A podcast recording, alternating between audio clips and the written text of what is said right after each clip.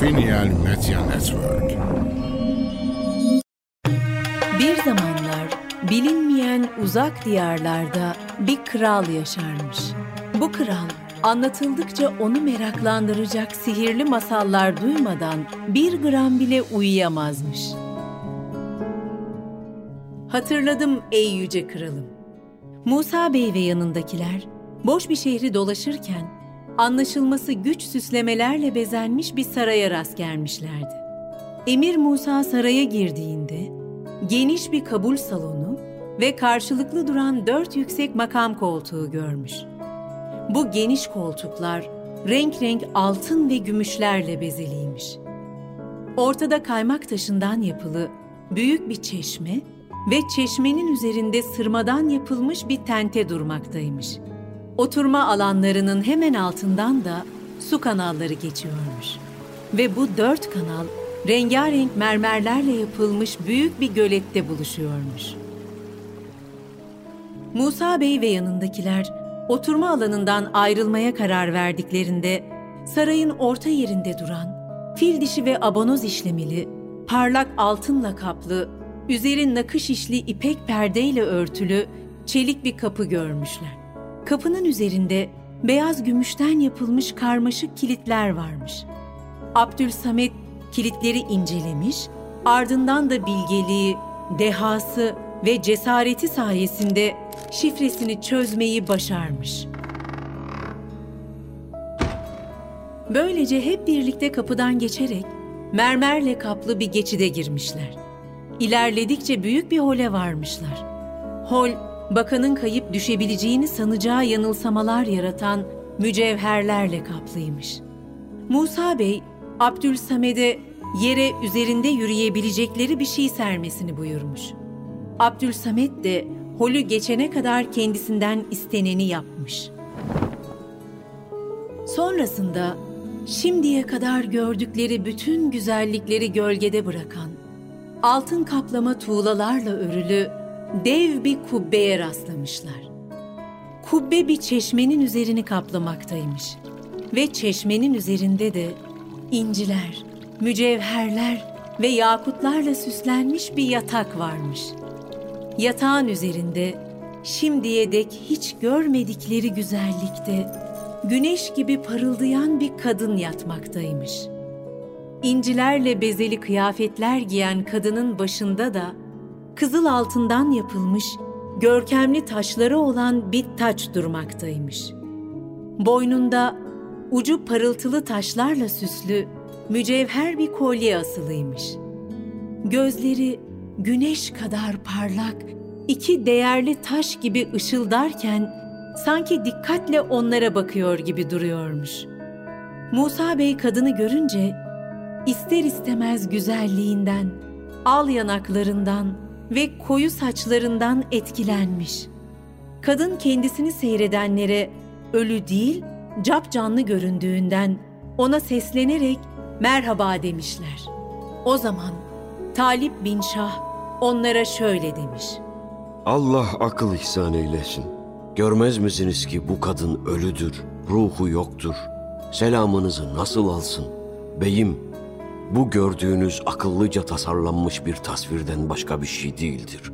Bu kadının gözleri öldükten sonra çıkarılmış, civayla doldurulup sonra geri yerine konulmuş. Bu yüzden gözleri böyle ışıldar gibi görünür ve bakanlar ölü olmasına rağmen onu göz kırpar sanırlar. Ruhu şad olsun.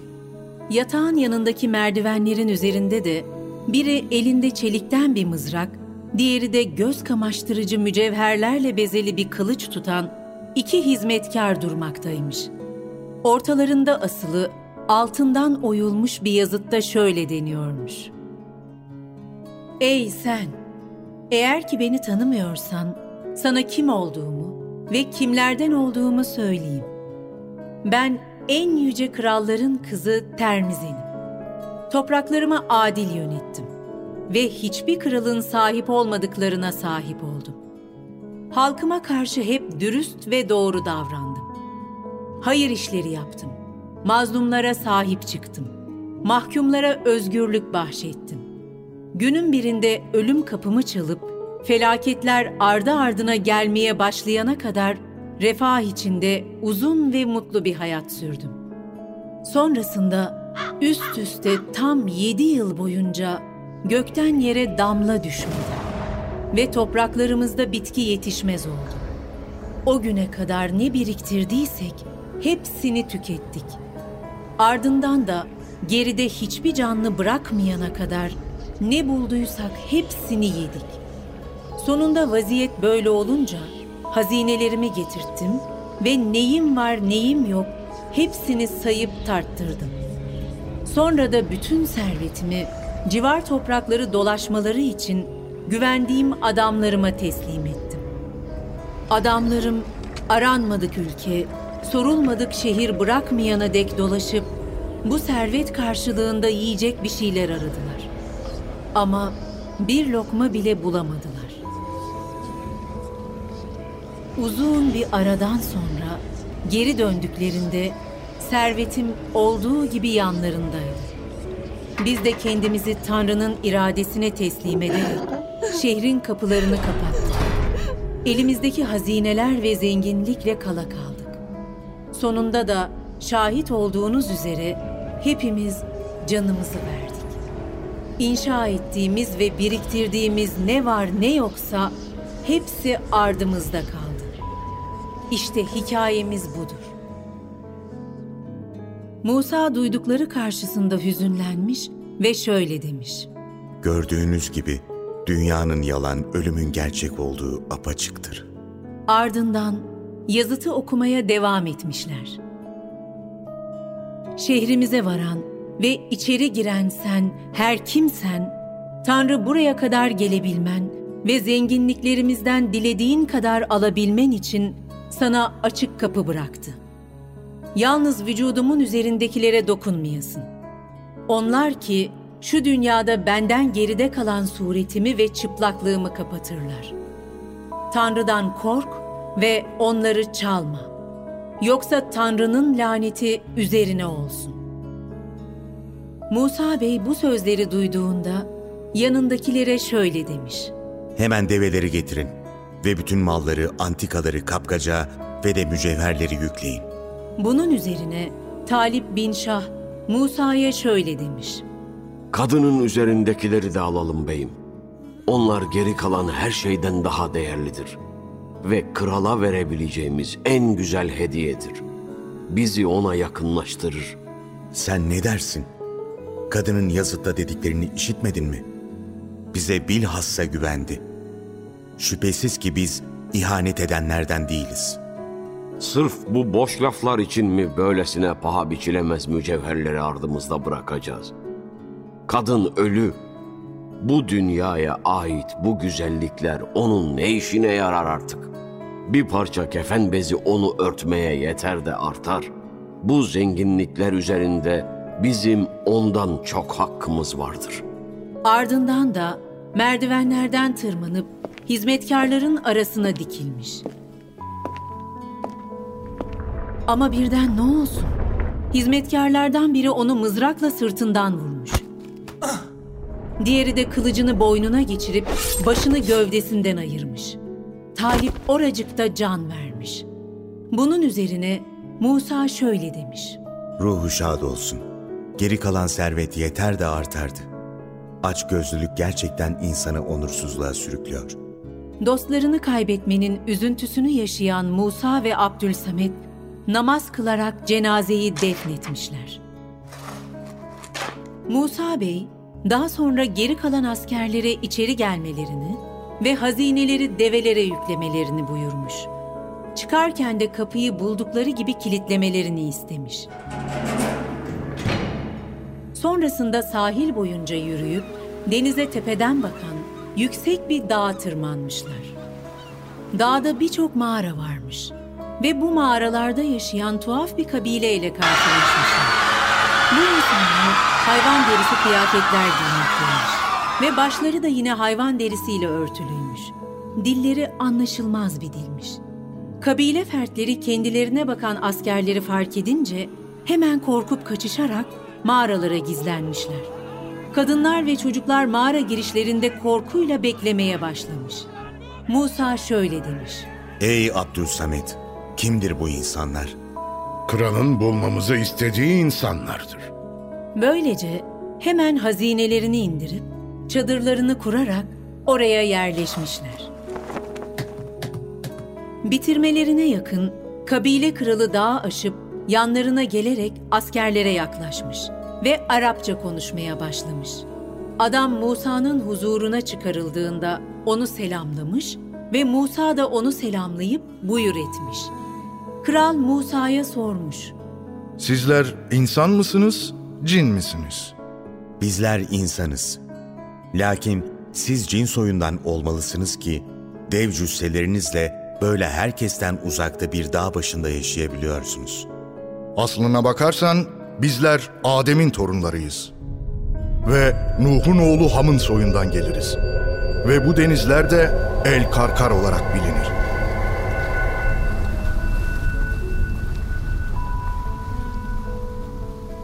Bizler Kral Abdülmalik bin Marvan'ın yoldaşlarıyız. Buraya Süleyman zamanından beri denizlerinizde olan, içinde cinlerin hapsolduğu pirinçten şişeleri aramaya geldik. Kralımız bizi onları bulup gözüyle görmesi için kendisine götürmekle görevlendirdi. Saygı ve hürmetle. Ve sonrasında onları taze balıkların sunulduğu bir ziyafete buyur edip, balıkçılarına da denize gidip Süleyman'ın şişelerinden bulup getirmelerini söylemiş.